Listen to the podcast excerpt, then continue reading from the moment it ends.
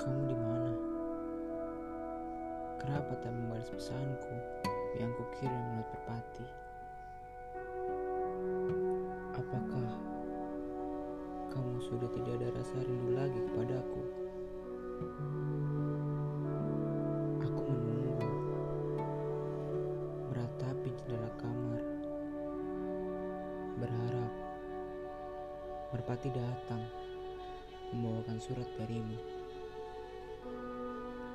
Hari-hari lewat begitu saja, tanpa adanya lagi senyum dan tawa darimu. Lalu, apakah merpati masih jadi simbol kesetiaan? Hei kasih, aku masih sama seperti dulu. Tak ada rasa yang berubah.